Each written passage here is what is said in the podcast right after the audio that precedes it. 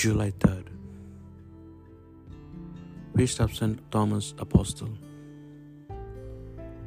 A reading from the letter of St. Paul to the Ephesians. You are no long aliens or foreign visitors. You are citizens like all the saints and part of God's household.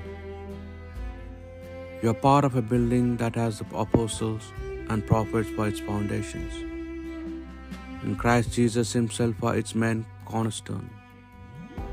As every structure is aligned on Him, all grow into one holy temple in the Lord. And you too in Him are being built into a house where God lives in the Spirit. The Word of the Lord. Go out to all the world and tell the good news. Oh, praise the Lord, all you nations, acclaim him, all you peoples. Go out to all the world and tell the good news. Strong is his love for us, he is faithful forever. Go out to all the world and tell the good news. A reading from the Holy Gospel according to St. John. Thomas, called the twin, was one of the twelve, was not with them when Jesus came.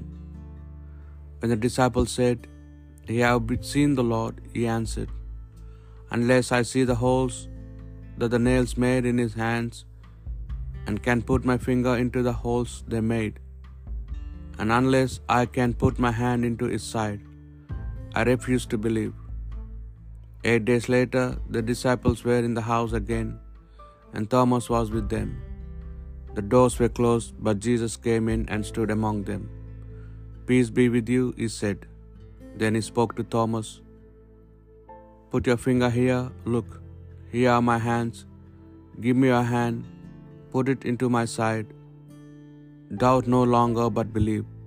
Thomas replied, My Lord and my God. Jesus said to him, You believe because you can see me. Happy are those who have not seen and yet believe. The Gospel of the Lord.